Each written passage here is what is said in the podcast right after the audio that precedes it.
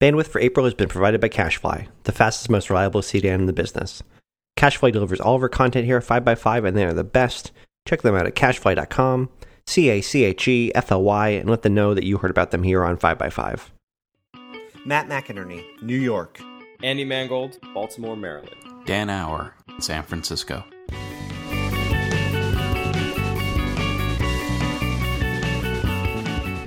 We recorded this episode on April 15th, 2015.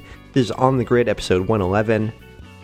We couldn't help ourselves, and we just had to finish our conversation that we started on the last episode about the finest bad movie ever made, The Room.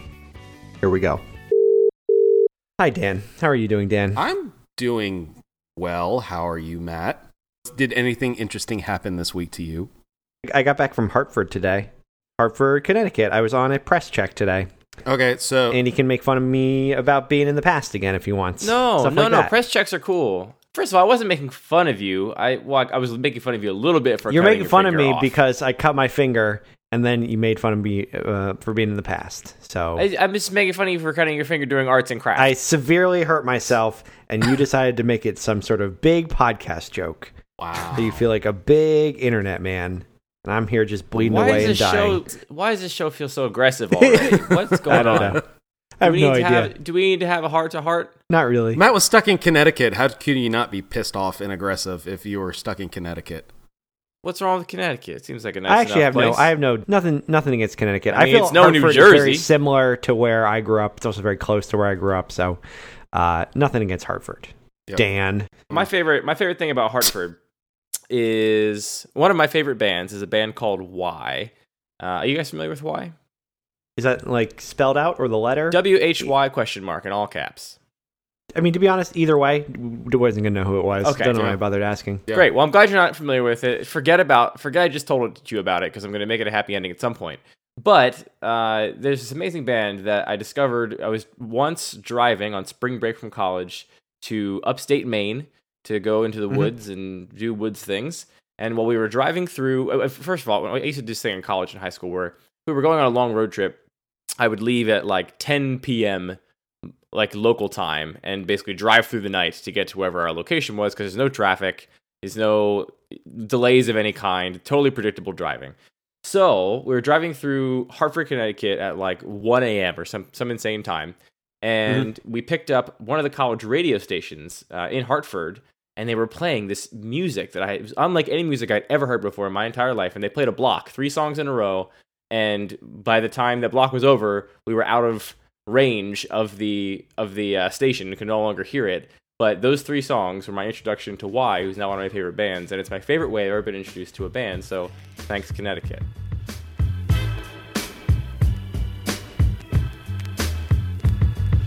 So we got a lot we could talk about this week. I mean, I, I personally am down to have one episode of basically this being a bad movie podcast, and we just talk about the room, and then we just get it out of our system because you know I could talk about it for a long time. And if we just commit and say this is the episode where we talk about it, we can table other discussions possibly. Um, That is okay with me. Yeah, that sounds good to me. Okay, great. I'll just I'll, I'll ignore these other things I wrote down then, and we'll just dive right in. So we discussed this briefly last week on the show. Maybe not that briefly. It felt brief, but you know, time flies when you're having fun talking about your favorite bad movie. So we talked about it briefly. One of our listeners uh, was reminded of the of the room by our podcast and wrote a thoughtful blog post about how the room made him basically abandon his dream of being a creative person for a living and instead become a lawyer because of how horrifying a reality being a creative person can be.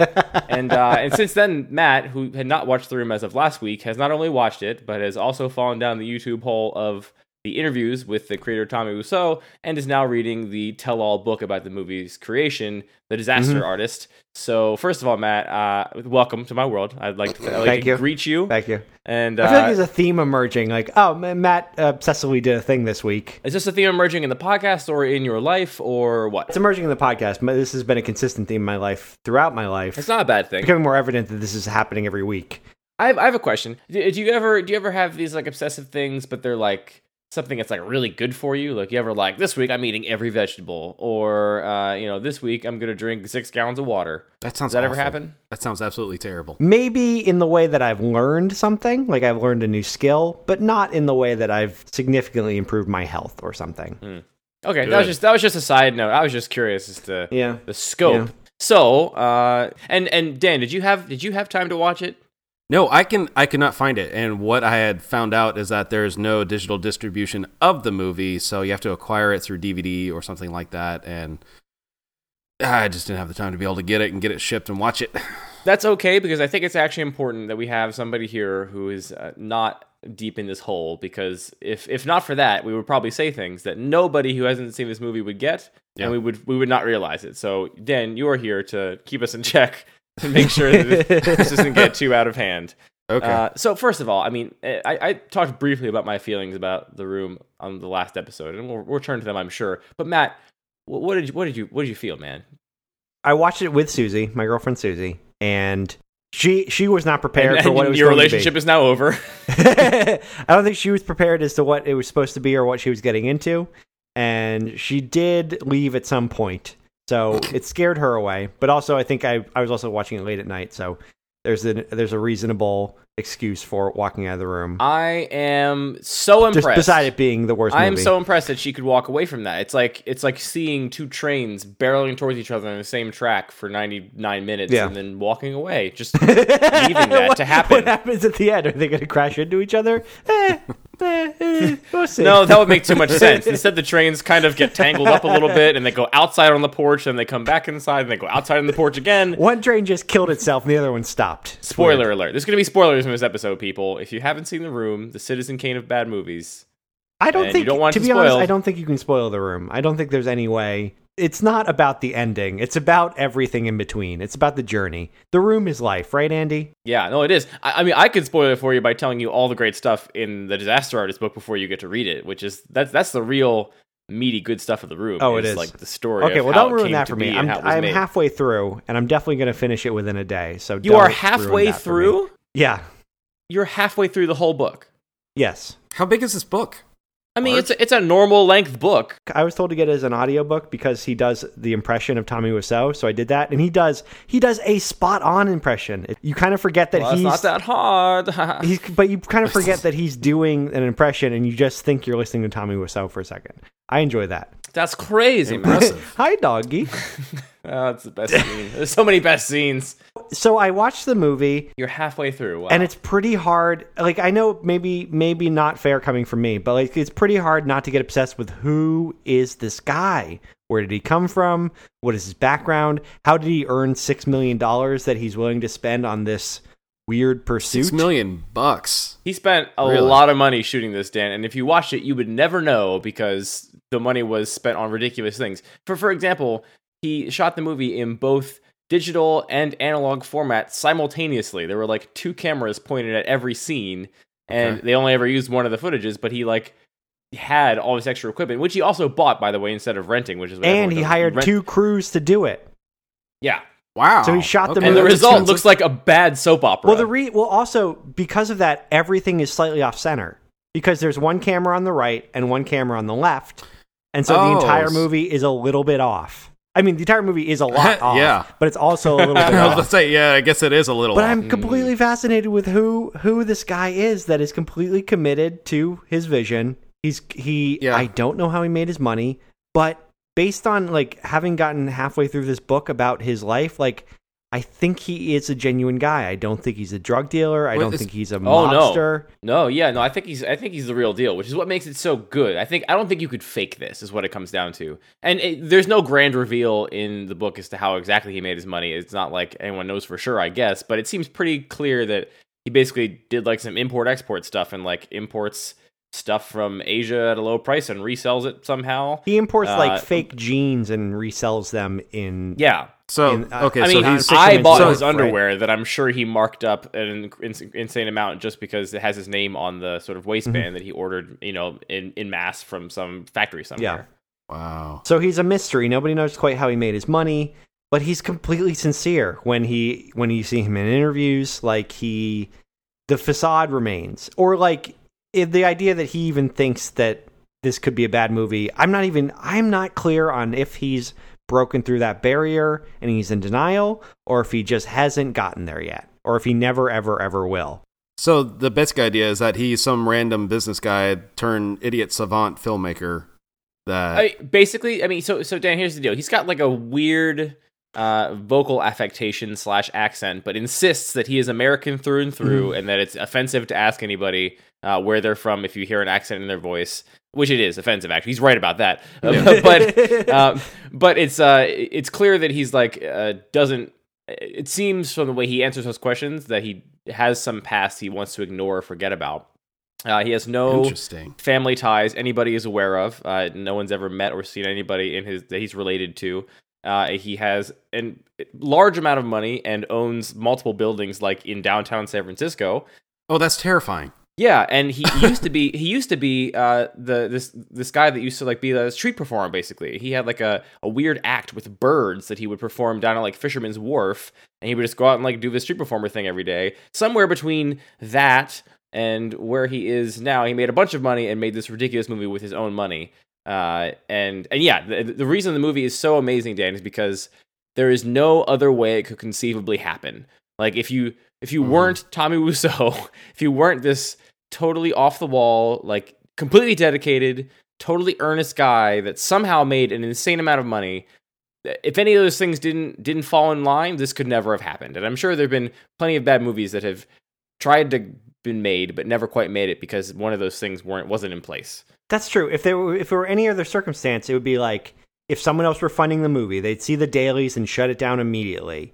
If there were somebody Yeah. with slightly less confidence, they'd see the dailies and shut it down immediately. If it were somebody who had a little bit more skill, it wouldn't seem so out of left field. If it were maybe somebody who had some mm-hmm. sort of understanding of their cultural context or even just like how human beings interact with each other, it would probably make sense. Like every single thing has to come together in order for this to exist and not be shut down immediately. Quick question. Sure. Um, like, is it is this one of is this an example where like he was literally in control with the entire vertical, like from production up into distribution? Like, did he is he in control of all of it, or like is this distributed through somebody else? The or, like, short the answer deal? is yes. Like he seems to talk a lot about producers and the people behind the movie, but I think that is a lie so that he can do what he want. He can do whatever he wants and then blame someone else when he when somebody does something he doesn't like. Like he'll say, "Oh, well, Okay. we had to fire the main actor because the producers don't like him," which means he doesn't like them and he doesn't want to have to say, "I don't like you, you're fired." It's clear these are invented producers. These are he is he is this group of people, but he wants to have this like facade of uh, this illusion of uh, some sort of powerful group of people that he's representing. Um, Yeah. I mean, he's in control of everything, Dan, because nobody would have agreed to work on it with him otherwise. Um, Yeah. The guy that wrote the book, The Disaster Artist, who was the co-star, I guess you would say, of the movie, probably the second uh, primary role to to Tommy. So, he, so also, if it wasn't clear, Dan, he also acted in his own movie. He was the main character, the Yeah. director, the writer, everything. Um, Okay. So the guy that wrote the movie, like, or that, that co-starred with him, uh, you know, the first part of the book is about why on earth he agreed to do this, and basically, like, uh, Tommy became obsessed with him, thought he was perfect for the role, and offered him some insane amount of money uh, that is not disclosed in the book, but enough money that he was like, okay, I will do this horrible thing. Uh, and All right. before that, this guy was not an actor. He was trying to become an actor, and he had done some modeling gigs, basically. Uh, and he was still the one with the most acting experience of anybody that was basically on set, uh, which is remarkable. and also Okay. basically acted as the translator because this guy seems to write both write and speak incoherently at times or like kind of have his own language that you don't quite understand until you know him for a period of time so this guy was not only an actor but bef- but before he was an actor he was i think they were calling him an intern on the set but he seemed to be translating everything that the director was saying to the other humans which i think was Yeah. obviously a pretty important role. Like if that were in place, I don't think anyone could have communicated with, with the director to the point of actually getting stuff done without being fired or something. Like somebody had to be around to make it happen. I, I- think it might be worth doing doing my best Elliott Kalan impression, just kind of trying to go through the plot of the movie for Dan, and also for the benefit of anybody listening who has not seen it. Yeah. Um, because it's important to understand, I think, why this movie I think is special to me in a, in a weird way.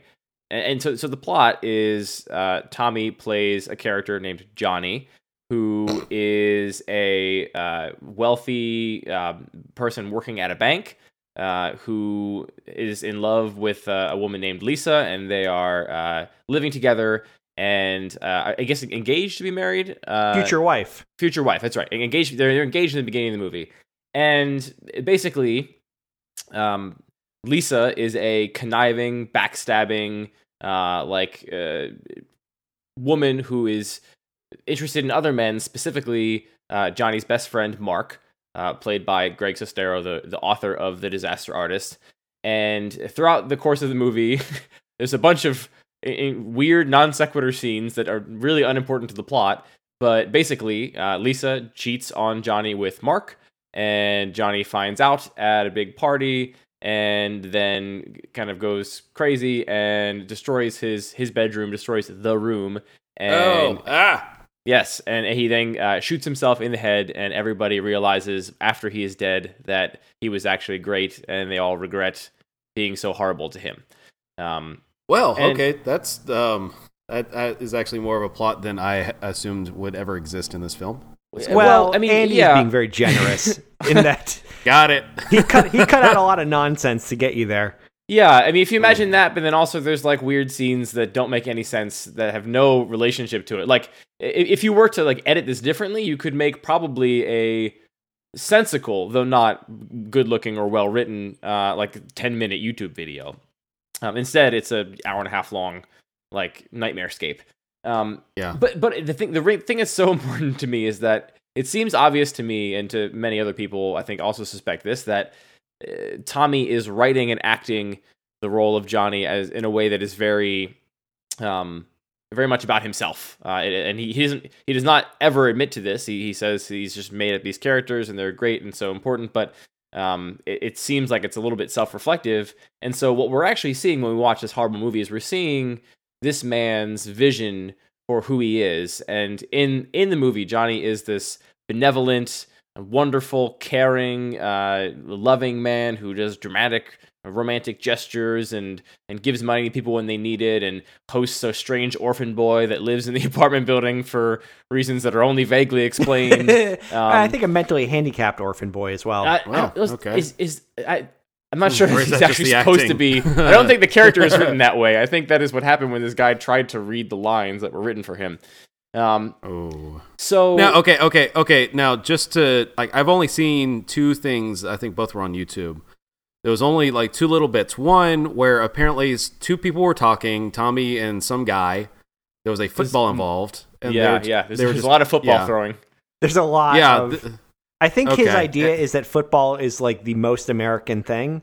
So he tries to incorporate it no, into exactly. a lot of it. scenes got it. To kind of hammer the point home that he's To American. prove that he's American. Through, Got it. He- Yeah, like okay, he, so he'll just that- drop it in for no reason all over the place. He'll just throw a football in there to be clear. And and to be clear, the way that he throws and catches the football is alien. It is, it is Yes. in, in inhuman and indescribable that someone would throw and catch a football like this. It looks so creepy because he's he's a very fit. also, people who actually throw and catch a football stand more than one foot away from each other and attempt to actually throw it a distance. They don't just Yeah.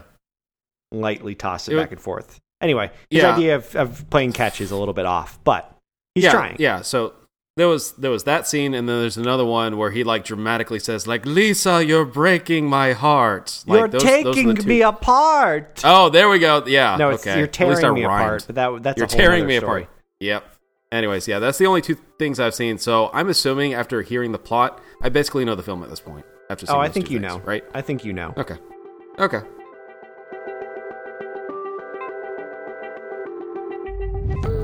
So, M- Matt, I'm confused because the room is so bad in so many ways, and yet here I'm, I'm looking at this website and it tells me that Lynda.com was founded in 1995, which is well before the making and release of The Room.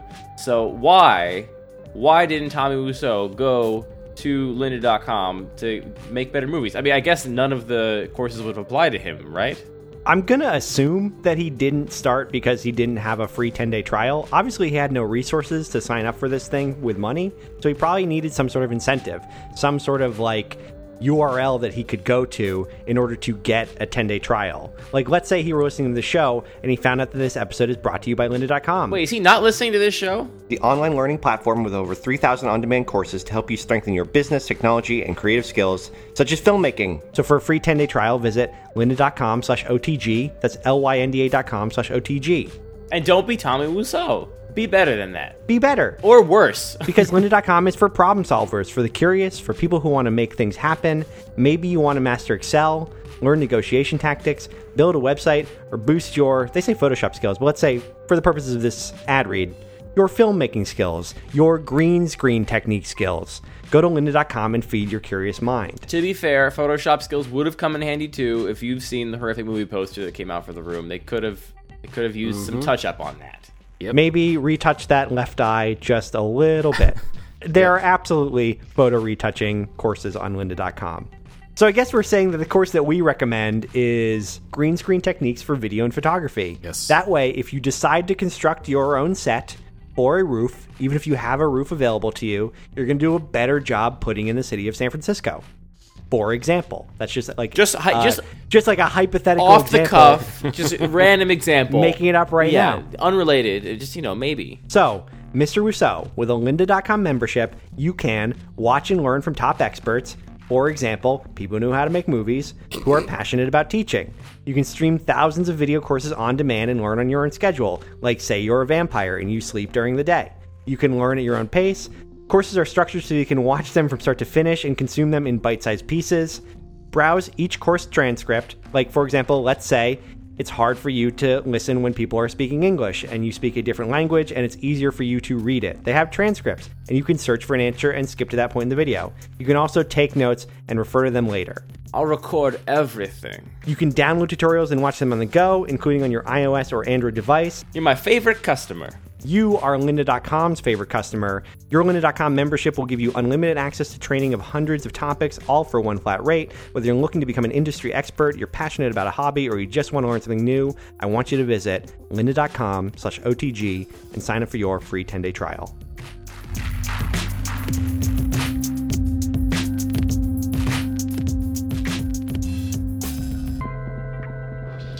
So yeah, I mean, the reason the movie is compelling to me is because the first time you watch it, you're like, "Wow, that was a bad movie," and parts of it are very funny because of how bad it is. And it's also in this like strange, uncanny valley because of so many things. Because eh, because of the the the weird thing Matt mentioned about it being filmed with two cameras and it being slightly off center. So like there's something off and you, you don't know why when you watch it. You don't immediately know like, oh, everything's to the left. You just know that it's wrong and you can't really put put a word to it.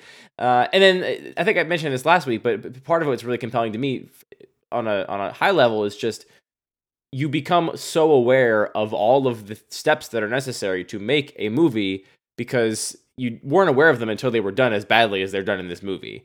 Uh, like like I I never had considered the uh, idea of blocking in a movie, like where the characters are standing in relationship to each other, until in the room randomly this character Denny, who by the way is not not Danny, it's Denny, it's a weird name, uh, in the middle of a conversation with another character, just sits on the floor. Uh, cross-legged, and then continues to have a conversation, and about forty-five seconds later, Also, stands behind up a again. chair. He sits behind a chair that is Yes, blocking the behind a chair. camera. Okay. Uh, Literally so like, blocking. like why that was a stage direction, I am not. I'm not. I have no idea. But like, it's it's weirdly transparent towards to a creative process, and as we know from the show, I'm a kind of obsessed with thinking and talking about and learning about the way things are made and the process behind them. And so this is like totally transparent about that because you can see everything happening and going wrong. Hmm. But then, on a deeper level, once you've watched it enough times and and learned more about Tommy Wiseau and read this book, it's kind of profoundly sad in a more like authentically human way than any scripted sad movie could actually be. Maybe. No, I think you're right because it, it's you're not witnessing this the heartbreak of a character. You're witnessing the heartbreak of an actual human being as you go Yeah, on this yeah. journey of their failure. But the That wants nothing more than to make a successful big time Hollywood movie. and, once you learn about him, you kind of want that too. Don't you want Hmm. him to make a successful oh movie? yeah, Like once I got over the fact that I don't think no. he's doing anything evil, I don't think this is a lawn uh, a money laundering scheme. I think this is all totally genuine, and I do now really think that. I do want him to be successful. Mm. But it, it's hard. It's Okay. hard for me to like say that because it seems inconceivable that he could actually be successful at this, which sounds like a very mean thing to say. But uh, there's no even like spark of any hope in, in anything he's done that you to believe he could do this even competently. So, so it's weird for me. Like, I, I don't wish for him to make that. I, I wish him happiness in making things, no matter how bad they may be. Well, here, when I say I wish that he could be successful, it's not that I wish. Well, here's the thing that's weird. On paper, he is. Like if you if you'd never watched the movie and just saw all the results, you'd be like, he set out to make a movie. He spent this amount of money on it. Here's all the money that he made back. He continually tours with it. He gets to talk about it all the time. He gets to meet his fans. Like all the end result of making a good movie, he kind of has in his life. There's obviously the downside where he gets made fun of. But when I say I wish he could Everyone be successful, fun of, like though. I want Yeah, I- him to make a actual good movie. Like I would love for him to like achieve like figure out all the stuff, like get over the hurdles and actually achieve those things. I don't again, I don't think it's possible either, but that's what I want to happen. That's the end result That'd of be this whole amazing. thing. Well, I, I mean, like a larger scale thing, I guess, is Michael Bay. There's a lot of people who make fun of Michael Bay, but at the end of the, at the end of the day, he makes a shit ton of money, and a lot of people go see his movies. But he does get pretty often panned for making things that are just basically explosions over and over again. Or I mean, maybe a better example is somebody like I don't know, like Miranda July, who also gets mocked to oblivion. Her movies are never as popular as Michael Bay, and probably some of them made even less money than The Room has. Uh, Some people would say that their kind of tone and style is weird and uncanny and inhuman, and it represents not good acting and not good writing. Um, but like the, everything you described, Matt, like the way in which he has been successful on paper, that's the only fair way we have to ev- evaluate that, right? Like, isn't everything else subjective, kind of? kind of. I think that it is. I I It's- I want to wrap my because- brain around a world where that's not true, but it's really hard to get down to the get down to facts and be like, all right, what is the end result of this thing? What's that that sidebar on every movie's Wikipedia page? What does that look like? It's funny because in some ways, The Room makes it more clear than any other piece of art that everything else is totally subjective, right? Like because the guy that created this is appears, for all intents and purposes, to be in this disillusionment uh, and can point to all of these things you just pointed to. The fact that he can still tour with the movie people come out and see it. The fact there are huge fans of it like myself and maybe you matt. Uh, the fact that uh, he's made uh, you know a reasonable amount of money back for how much he invested in the movie. All these things um, he can point to and say well look it, it clearly is a good movie and sure i have critics. Everyone has critics. Um, so in some ways it, it kind of is pointing to the idea that everything is subjective and who's to say what is a good or bad movie but at the same time when you are watching that movie, there is no doubt, even if you know nothing about how you make films, that, that it is wrong. like it, it is it is not a good movie. It cannot be a good movie. And the only thing I can point to to like say for sure that's the case is that everything that Tommy seems to have meant uh, when he, like intended to communicate as an artist, none of that hits at all. Uh, and instead, what hits is all of his other stuff that it seems almost certain he did not intend, uh, which is this weird transparency into the process, this weird uh, humor, this weird, uh, profound sadness about the human condition and the the life of a creative person, um, and not like this dramatic love story, which is what it's supposed to be. The thing that's really difficult about it, and actually the the the medium essay that one of our listeners wrote about wanting to go to law school is uh, we, we that's actually on the subreddit, and we'll post it in the, sh- in the show notes if you want to read it. But the basics is that like he kind of couldn't figure out if he was that Tommy Wiseau character in like ignoring his teachers and wanting to write the things that he wanted to write. And the thing that's difficult And, about and it, I think more importantly, he said that he you could never know. you can't know. You can never know. And so the thing the thing that is difficult about it is like in order to I think we talk a lot about the idea that in order to make something great, you can't you can't just make like the two and a half men thing. You can't just make the thing that's for everybody.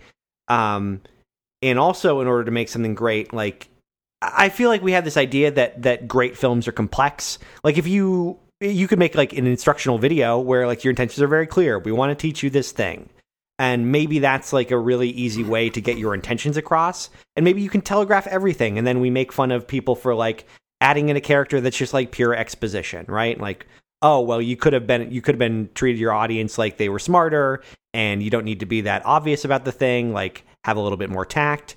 I feel like the movies that we point to do these things subtly, and I think because they do these things subtly, they probably are a little bit more open to interpretation. I'm sure there are people that take them the wrong way, as opposed to a movie that's very obvious, beats you over the head with it, probably has a joke about someone being hit in the head with a frying pan. That is not considered great. And that is maybe one of the one of the the few examples of movies that are actually really getting their intentions across. Like a stupid comedy that you laugh at. The point was that you laugh at it and the jokes are dumb. As opposed to Well, you I- have I- like a maybe a more vague feeling about it or you you felt a more complex emotion. Well, but but I I think uh, I you seem to be attributing like intent to something that is simple. Your intent can be complex. Your intent No, your can intent be can actually- stir up. Of course, it can be complex, but but what I'm saying is when the intent is complex, I think the end result is that um, people come away with a lot of different emotions, and which is which is fine, and that. But then it's Sometimes really hard to pin down what. Yeah, yeah, sure it is, absolutely. But then is it? It becomes really hard to pin down what the intent actually was. Like at that point, are you just Tommy Wiseau again, saying like, "Oh yeah, it's a dark comedy," or like you know some some like after the fact acknowledgement of what your film is, or like after the fact apologizing for what your film is because this is the way that it's been perceived, as opposed to like very clearly stating your intentions and then following through on those things. If you if you're if the feeling is more vague, then you can always after the fact be like, well, that's what I intended to do, or and I'm not I'm not saying I'm not trying to pan that that assessment or saying like nobody could have ever gone into their filmmaking process with those intentions and have those be genuine, but it does make the end result very easy and we could all end up being that Tommy Wiseau character. Film or creation in general.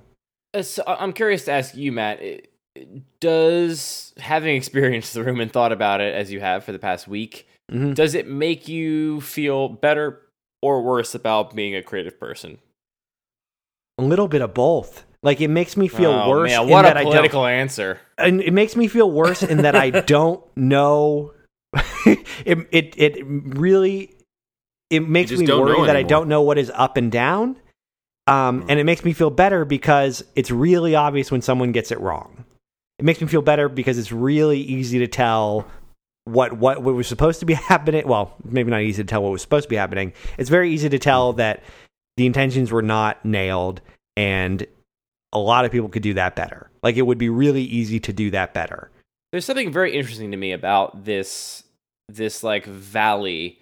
Um, so if you picture like you know, put movies on a a, a, quad plot of where one axis is the like quality of the film by what by whatever standards you want to give it, right? Like the the be- the most brilliantly shot, brilliantly written, brilliantly acted movie is all the way at the sort of far right, and the room is at the far left.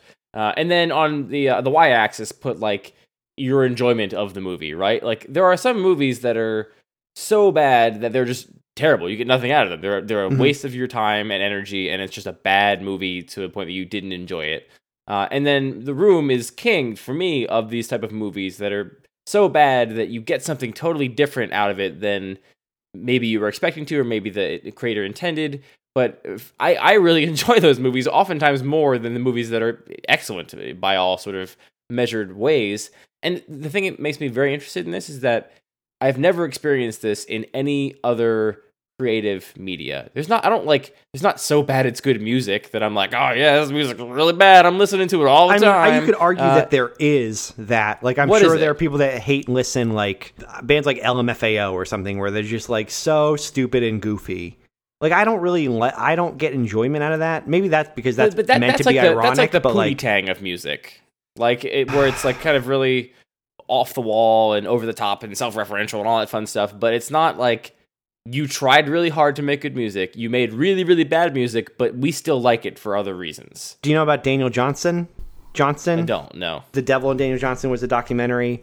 Um, I don't think he makes really bad music, but I think it falls somewhere on that spectrum of like he doesn't have a good singing voice everything's always out of tune, but there's like a sincere emotion behind it. And like he's this guy who he might be autistic. I'm not really sure what his disability is, but he definitely has something, and he might be schizophrenic because he's always talking about kind of demons and people who are out to get him, very paranoid song lyrics. Yeah. But I actually think he's a really good example of of somewhere on that scale from intention to well, I don't know. I I, I don't quite know how to put that because he he has another he's another example of like cult following of people who genuinely enjoy him. And he, I do think he maybe succeeds in his intentions of doing something. I think that's what's different about between him and Tommy Wiseau But he definitely doesn't have the kind of technical skills, and like he de- does not deliver a polished product ever. Um, it's Yeah. usually poorly recorded, hard to deal with, hard to listen to, but there's a genuine nature to the songs that people really latch on to. An equal example from that is Wesley Willis. Like he really just recorded things on this really shitty keyboard, and it was with beats and like with some random thing that he would play, and it like he would talk about beating Spider Man's ass. Like the the quality of it was substantially lower compared to most pop music, but he was the same thing where he had a cult following, and it was one of those things that like it was so bad, it was so that it was good, and that people appreciated it for what it was, and the guy who created it felt like he was making good music. So like he he thought that he was making something that was great. Um, if you were ask somebody who listened mostly just to pop music, would say that it's terrible, but there was a definitely a group of people that appreciated it for what it was.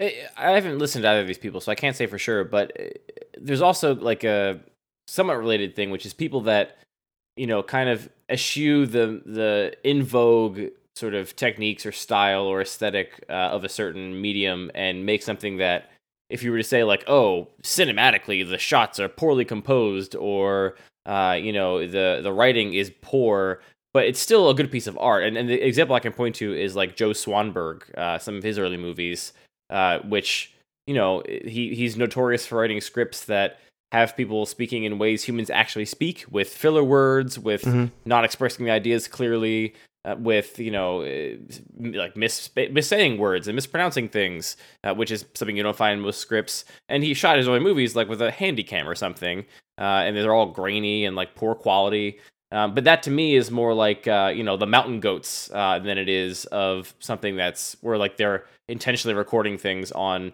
like cassette tapes because they want to uh, sort of get away from the super high fidelity of modern audio recordings. But they're still Actually, and he and he sings weirdly. I would frame those movies differently. Just, I mean, just to clarify, like Joe Swanberg, Mark Duplass, like those kind of mumblecore directors that are shooting on very low budgets. I would actually say those are like, like really, really designed movies in that they like they pick. They don't have any money, and so they pick the specific things that are they're going to base their movie around and what they can and can't afford to be a part of them. Like, for example, the Puffy Chair by Mark the by the Duplass brothers, like one of those early mumblecore movies they basically base it around like we know that we can afford two chairs uh, so we can sorry spoiler alert but we know that we'd be able to burn one of them for one of the scenes and then have the other one for the rest of the shooting the movie. Like we know we have a warehouse that we can use. We know that we have like two apartments that we can use and we have a van. So we're going to write our movie based on all of those things that we know we can get based on our budget and we're going to create a movie and the shooting the like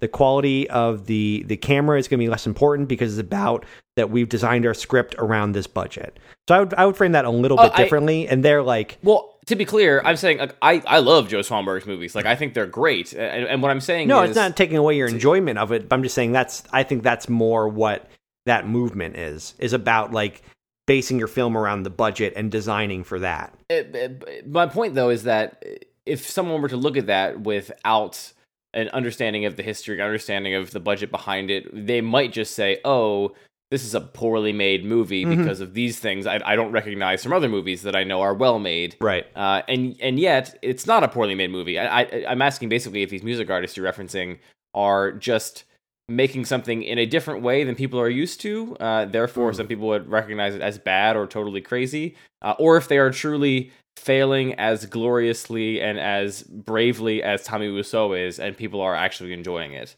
They're not Well, uh, so- failing. like I, if I'm using Yeah. Daniel Johnston as an example, he's not failing. He's just using whatever he has available to him, and he doesn't have the resources to get more. Like he doesn't. He, until he, sounds, recently, he sounds like mumblecore to me. Then not so bad. It's good.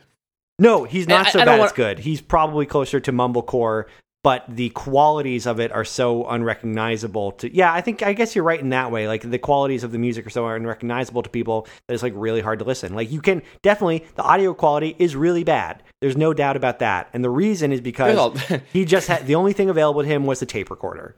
So that's why There's a lot of Mountain Goats albums I wish sounded better because I like the songs, but I just can't listen to that that weird, horrible sort of recording quality. Um, no, and I I don't mean to spend too much time like trying to create this analogy, uh, but there's just in no other media do I enjoy listening to somebody totally fail or watching somebody fail or reading a book that was a total failure at what it was what it was intended to be.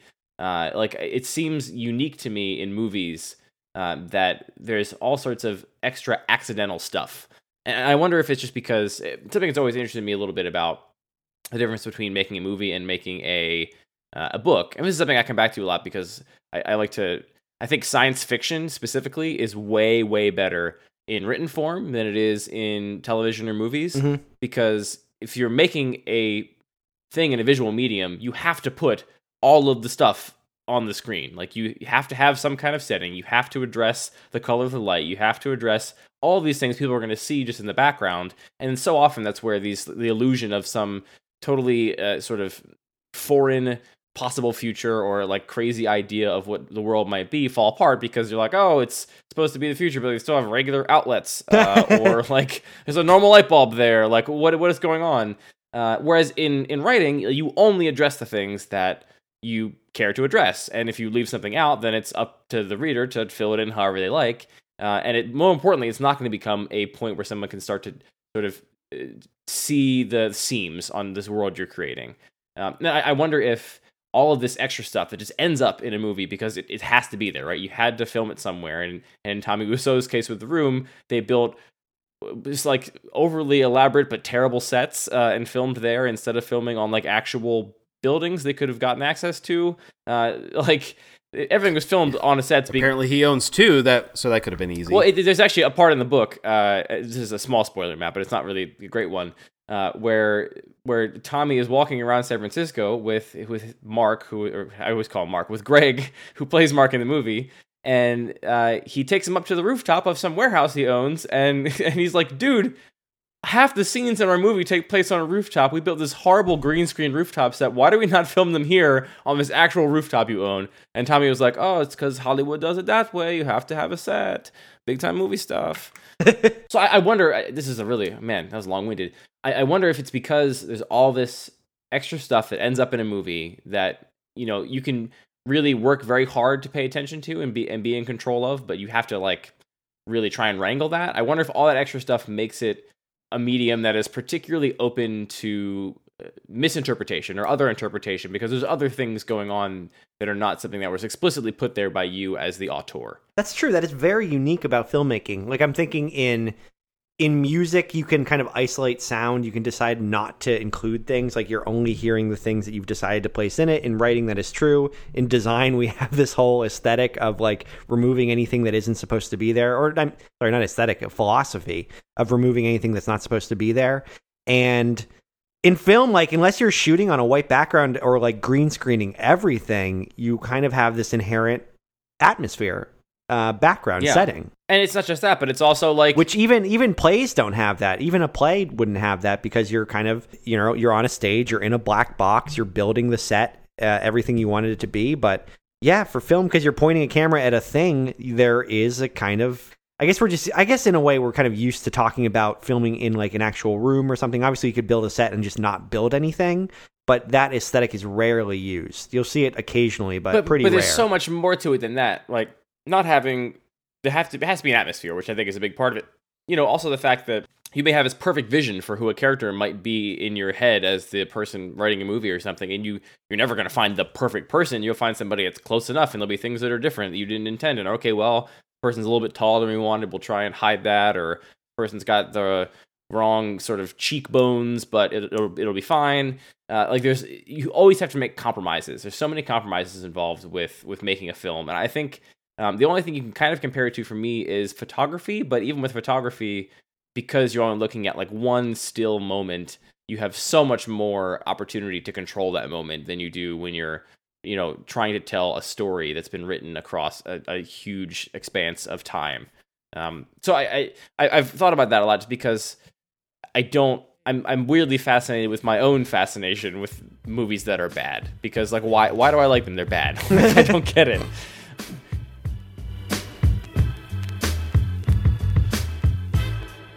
Dan, does this make you want to watch this movie, or does it make you want to stop recording this podcast with us forever?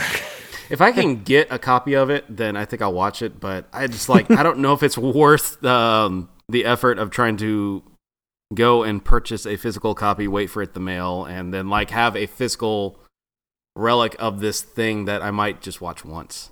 My friends bought me a a poster, uh, an enormous poster of just Tommy Wiseau's face zoomed in with the room and some horrible font on it. Yeah. Uh, and it's the most disturbing thing I own, and it's just buried in, in my oh, big flat folder. is it that um the picture of him in that weird angle with him with the lazy eye? That's him all the time, and uh, Oh, and, okay. and and the weird angle I think is the is, is the attempted normal angle. Um, yeah, it's that picture. It's like all green. yeah. Mm. Oh man, it's so bad. Creepy as shit, man. That's the thing. Like, the marketing was horrible for the movie. Like, there's nothing about this movie that went even that was even close to any good.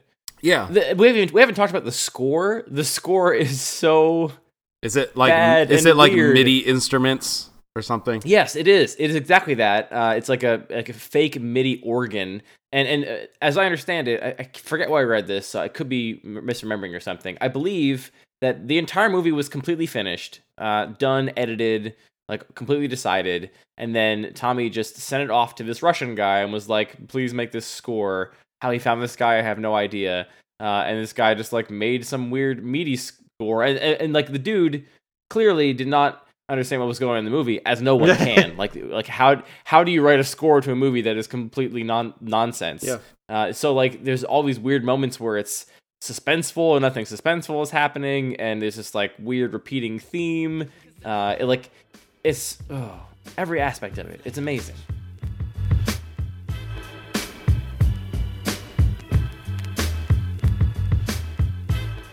I mean, I, li- I like drawing analogies to other things. it helps me explain it. I can't figure out the design analogy to this exactly. like be- because the medium is different in the way we described like you can't you cannot fail in this way at design Yeah.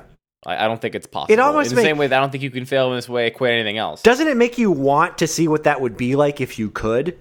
Kind of, yeah, a little bit. Like I want I want there to be enough like um odd situations in like the design process for that to be able to happen. well, Uh, well no, could could it could it not be like a designer that put up s- something on the on the internet on their portfolio that was so terrible that somebody posted it on Reddit, and then that that designer believes that because it exploded on Reddit that it was good. Like, is that Yeah, it could be that, but that is there are so many clear decisions about the thing that they made. I I would assume. Like there's not the kind of random chance. Like the example of there's this weird background shot of a spoon in the room because they needed family photos on the tables but they didn't have time to replace the the default photo that was in the the picture frame. It just happened to be pictures of mm-hmm. spoons. So there's all these weird Yep. spoons in the backgrounds of some of these shots that are unexplained and like i don't know how you end up with something like that when you're when you're designing something which is I mean, we, sometimes we describe the process of, of, of a process of subtraction, but in reality, like you do have to add all those things first before you can start to mm-hmm. subtract. And like maybe it's that you picked a weird stock photo as a placeholder and you never replaced it or something, but the decisions just feel far more conscious than those of this movie or any movie. And the other thing I think is interesting is that the process of making a movie is inherently collaborative with many other people, and I think some of the most interesting moments come from seeing uh, other presumably sane people read the lines that Tommy has written for them to read and see the way these other characters interact with this weird like lack of like clarity in who what they're supposed to be doing. Like w- one one of the characters, Dan, uh, I, I don't remember his name. I'm not even sure if he has a name. Um, it, dude, it, Matt, you Yeah. watched it more recently than I. The the the, the couple uh, where the lady is friends with Lisa, and then the boyfriend with the spiky hair. Oh yeah, Uh, yeah, yeah. what does He, he, have does have a name, and I can't remember because it's very infrequently used. But he has a really great. He has a really great blowjob He face. has a great. Oh my like, God. He, I I mean, Dan, this guy, like, as far as I can tell, like, he gets that it's a horrible movie, and he's hamming it up, and and like Tommy never realized this guy was like basically making fun of the lines he had written for Bravo. him because he has no idea how to tell if someone's acting correctly like I or think badly. at times So, he'll like, just like cross his eyes for no reason and stuff. Yeah. He, he, he does like a parody of a blowjob face in a scene where he's getting a blowjob. And by getting a blowjob, I mean, I think this his lady's just rubbing chocolate over his ding dong. It's weird. It's such a weird chocolate scene. And then there's another scene where he, uh, I guess it's kind of the same scene where he he loses his underwear and he goes to Tommy to talk about, I guess Johnny's name, character's name, and he's like, uh, yeah, lost uh, me underwear. he's like talking like like a pirate. like a weird person.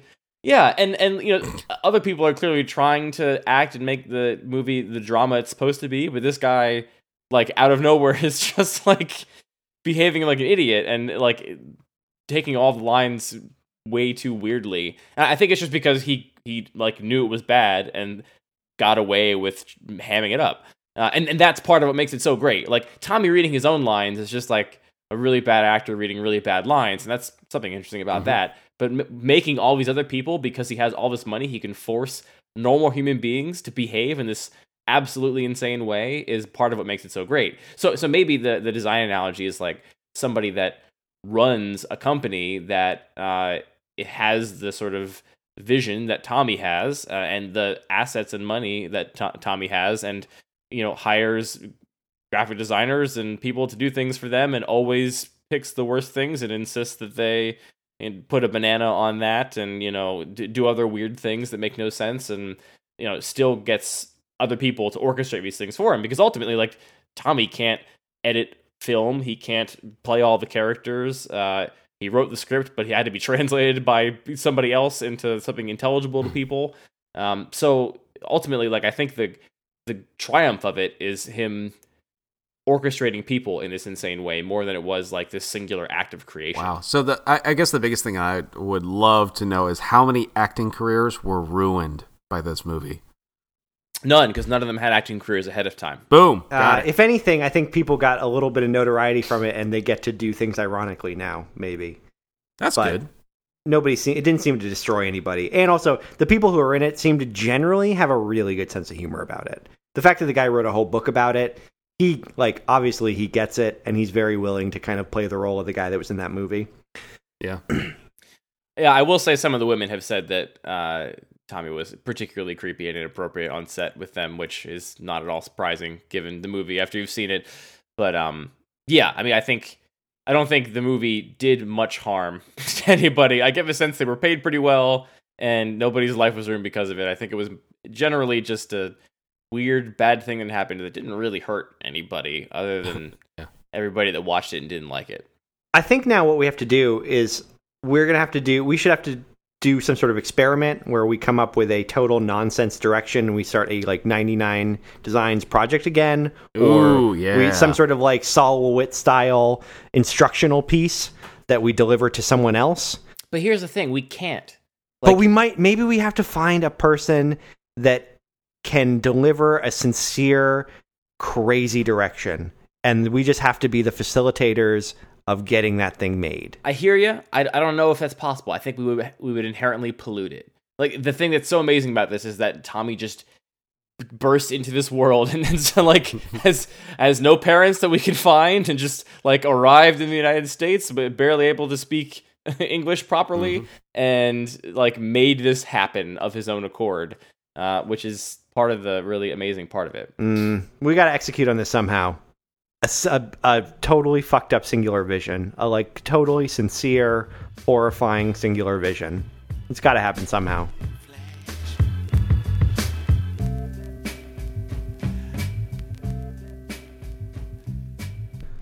Uh, okay, so uh, this happy ending is actually something that I came across yesterday. Um, so it's still very, Oh. very fresh for me. Yeah. Um, it was a book that was gifted to me from my brother, and I'm actually going to post the link into the chat so you can guys can check it out. So I'm not big into books. Uh, I, that's almost specifically why I went to art school because I could avoid reading and doing math. There's lots of books at art school. Just yeah, picture books. Bad advice from Dan. yeah. Dan, my concentration at art school was making books. I mean, no. There's one thing to make books. There's another one to like read the words. And I was into making the books. I, set didn't- type. I don't read type. Yeah. Yep. Um, so no, there was this book. Um, the title of it is "Anxiety as an Ally," uh, and it's actually written by somebody who I guess I can consider a, a coworker now. Um, his name is Dan Ryckert. Uh, he works at Giant Bomb. He's a senior editor there, and I think this is his fourth book. Um, and I didn't even know that he wrote books to begin with. I thought he was just an editor, you know, for the uh, for the website. Uh, but my brother sent this or bought it, had it sent to me. I opened it up and and uh, you know I took a glance at the like the back cover just to read what it was about and uh, read it cover to cover last night, which is very rare for me because I just I don't sit down. I'm not the type to just sit down and just read, Uh, and I'm a very slow reader, so usually I just kind of don't get too committed. But read it cover to cover, and basically the whole premise is that um, Dan, not me, the other Dan, uh, had suffers from. Um, uh, pan- panic disorder and also just general anxiety, uh, and with a little bit of OCD mixed in as well. And it's him kind of um, documenting the past 12 years where he's gone through this, uh, with his first panic attack being uh, 12 years ago on January 1st of uh, whatever, uh, 2003 and documenting like uh, everything that he had gone through, um, like how this had affected his work life, things in college, things with family, and like step by step how he had started to overcome some of um, uh, the symptoms, and sometimes like if he knew that he was going to have a panic attack, uh, how he would address it, and like learning how to just live life with a little bit less anxiety. Um, which is really big for me on a lot of levels. One, because I kind of feel like it's a little bit closer to me because it's something that like it's somebody that I work with and it's somebody who's in the same office as me and literally somebody who's I think about 200 feet from me. I think that's as far as his desk is. And um, another thing is that like that's that I haven't gone through stuff in the severity that he has, but I am definitely somebody who suffers from anxiety and depression. So for me to read this and like read some of the stuff that he's gone through and how he's handled it is actually really big for me because I could see somebody else's perspective on how they've handled this stuff, and for me to say like, "Oh, I've done the same thing," or like, "I definitely haven't done the same thing," and maybe I should try this out. And uh, it's also very sincere for me because this is one of those subjects that's really hard to talk about uh, for a lot of people. And even mentioned in the book that um, there there seems to be very few resources online and out there in the world where people are very open about these sort of subjects and uh, just for him to put this out there in the world was really big for me because it's also something that I, I just don't talk about very often. Um, so there's just a lot of levels for me where I felt like personally this was a really good experience just to read it. And it's very light. I mean, it's about uh, 200, 211 pages long. So it's really light.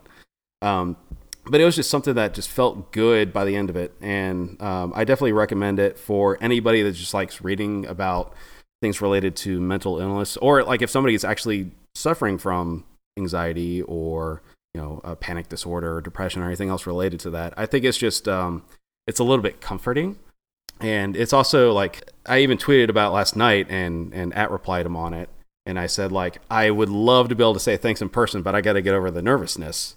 And he actually tweeted me back saying like oh yeah anytime. So once i build up courage i think i'll walk the 200 feet and go and say thanks. But i like you know he's kind of a gaming internet celebrity so that's that that's another level level for me where like it's kind of difficult for me to walk up like hey dan i'm dan. And you're super famous and i kind of just work in the same building and i Well, don't don't say that. Yeah. Uh, let let me help you. Don't say you're super famous. Just treat him like a dude. yeah i know Uh, it, like everybody else in the office like oh yeah he's the most normal guy at giant bomb like he's super cool but it's still like you know there's a little bit of a mental barrier for me for that but uh, overall like i'm glad i read the book i definitely recommend it for anybody um, especially for us non-readers it's a very easy read Did it give you any? Is it self helpy? Did it give you like actionable things to do, or is it just really nice to know that there are other people in the world that suffer from the same anxiety? So okay, he he he um formatted the the whole structure of the book to be not self help. Like he admits uh, very much up front, he's like, "I'm not a doctor. This is not like you should not take this verbatim." But I've gone through this for 12 years. Like I've gone through a lot of different things, like through medication or meditation or uh, exercise, all these different factors. Here's the stuff that worked for me. Um, this is why it worked. Here's all the observations I've had and uh, he kind of fr- he frames it as that and even at the end of the book he has a smaller section saying like these are the things that i've done um, so if you want to consider it these are the steps i took if you want to try it cool otherwise uh, definitely try to figure out what works for you and talk to professionals who can help you along the way Boom. The happy ending makes people happy. yeah It's designed to help increase happiness. It's the happiest of all happy endings.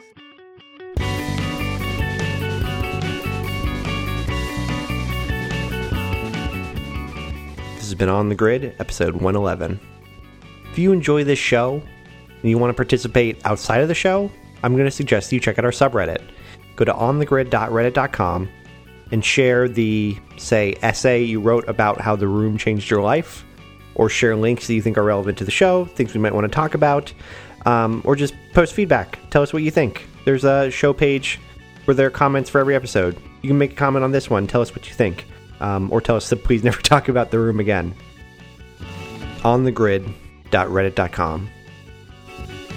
Thanks to Mike's Fits and Fizz Edition for the interlude music, Girlfriends for the theme music, and finally, thanks to you for listening. Until next week.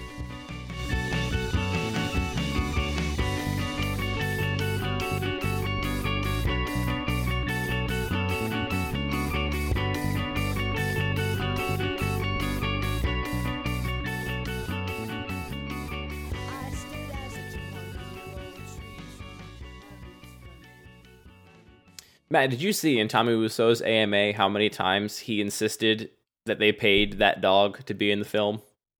No, I haven't read the AMA yet. Oh, That's you pretty have good. to. Here's the story AMA. I heard that he didn't even know the dog was there until like the twentieth take, and that was a totally natural reaction. no, no. The uh, the the AMA, he I, I don't know what's true because again, what is truth when you're talking about the room? He says that uh, that was actually the owner's dog, uh, which makes sense because it's a horrific looking dog. It's not the dog you'd hire to be in the movie anyway. But he said the dog had a very professional attitude and handled itself well on set, and they paid it. and they paid it a hundred bucks.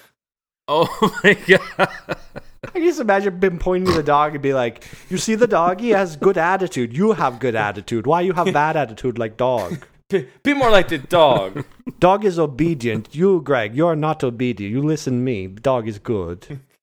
Bring me warm water with salt, with lemon. Oh, God, that's Dan. It, one of the things that comes out in the beginning of the book is that whenever he goes to restaurants, he orders warm water to drink. what why Yeah. okay What is that? i don't, What is- what the know fuck? But also, doesn't What he? the doesn't he- during his descriptions of it, of like their restaurant scenes, um, he doesn't drink the warm water. He just orders it. okay Did you notice Oh. that when he was describing it? That the, In- in the the book, warm water mean? remains untouched. Oh, I thought he. I thought the thing was he drank it all the time. Maybe I'm misremembering. He never mentions him ever drinking it, but he does mention a couple times when he has not drank it. I'm I'm proud that I s- went this episode without just recounting my favorite scenes from the room, just line for line, because everything reminded me of one. Like the scene, every scene is special in its own unique way. I'm I'm now reminded of the scene where they walk into the coffee shop and they go up and place an order, and then the person just they just awkwardly walk away from the counter with no confirmation of what's going to happen. They sit down, and then Tommy immediately says, "So, how's your sex life?" and then they have a 45 second conversation about women, and then Tommy goes, "Oh, I gotta go," and they just walk out. There is a lot of characters just walking into a room Well- for like a 30 second purpose and then just immediately leaving. That's You're why- like, you came over for this? That is my favorite thing about the entire movie, Matt. I, did, I didn't mention this during the episode. I'm still recording now. Is Me too. Yeah. they don't like Tommy clearly does not have any idea how to start a scene except for in an empty room that everyone walks into, and then the scene ends when everyone walks out.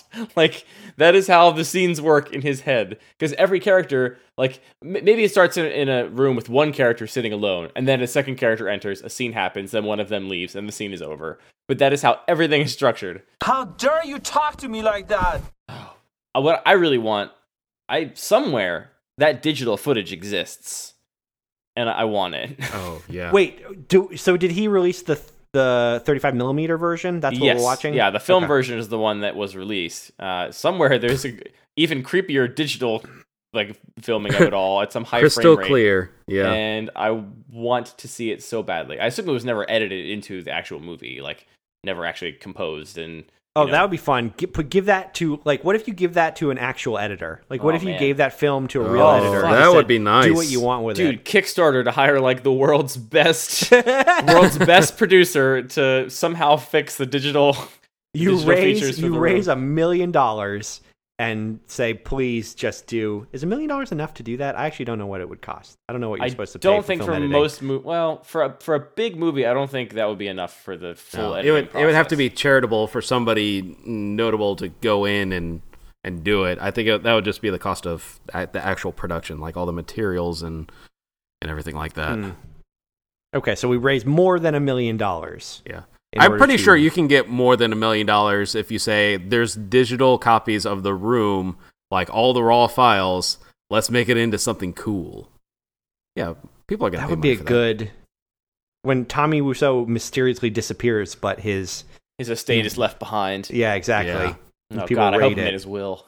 That would be a fantastic Hmm. use of Kickstarter or kickstarting in general. Good thinking. So, uh, Matt, in your reading, have you come across the theories that uh, Tommy Wiseau is DB Cooper? I haven't, but I saw that um that comic. Uh, what is it? XKCD comic. That's pretty Yeah. good. That's pretty Actually, good. It may have it may have originated from that comic, uh, but yeah, it's pretty it's pretty good. I pretty good. It's a pretty theory, great theory. you must be kidding, aren't you? Mm. Hey, wait, wait! I have big news, unrelated to this ad read, Tell so me. probably shouldn't say it now, but I'm going to.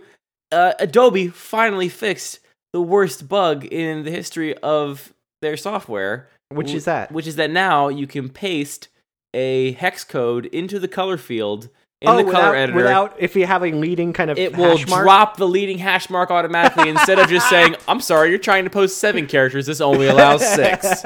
Nailed it Figured it. it out. It learned. Thank it. you, Adobe. I, I mean, I submitted that bug many times through many different venues. I'm going to take credit for that one being fixed. Uh, so thanks to me and thanks to Adobe.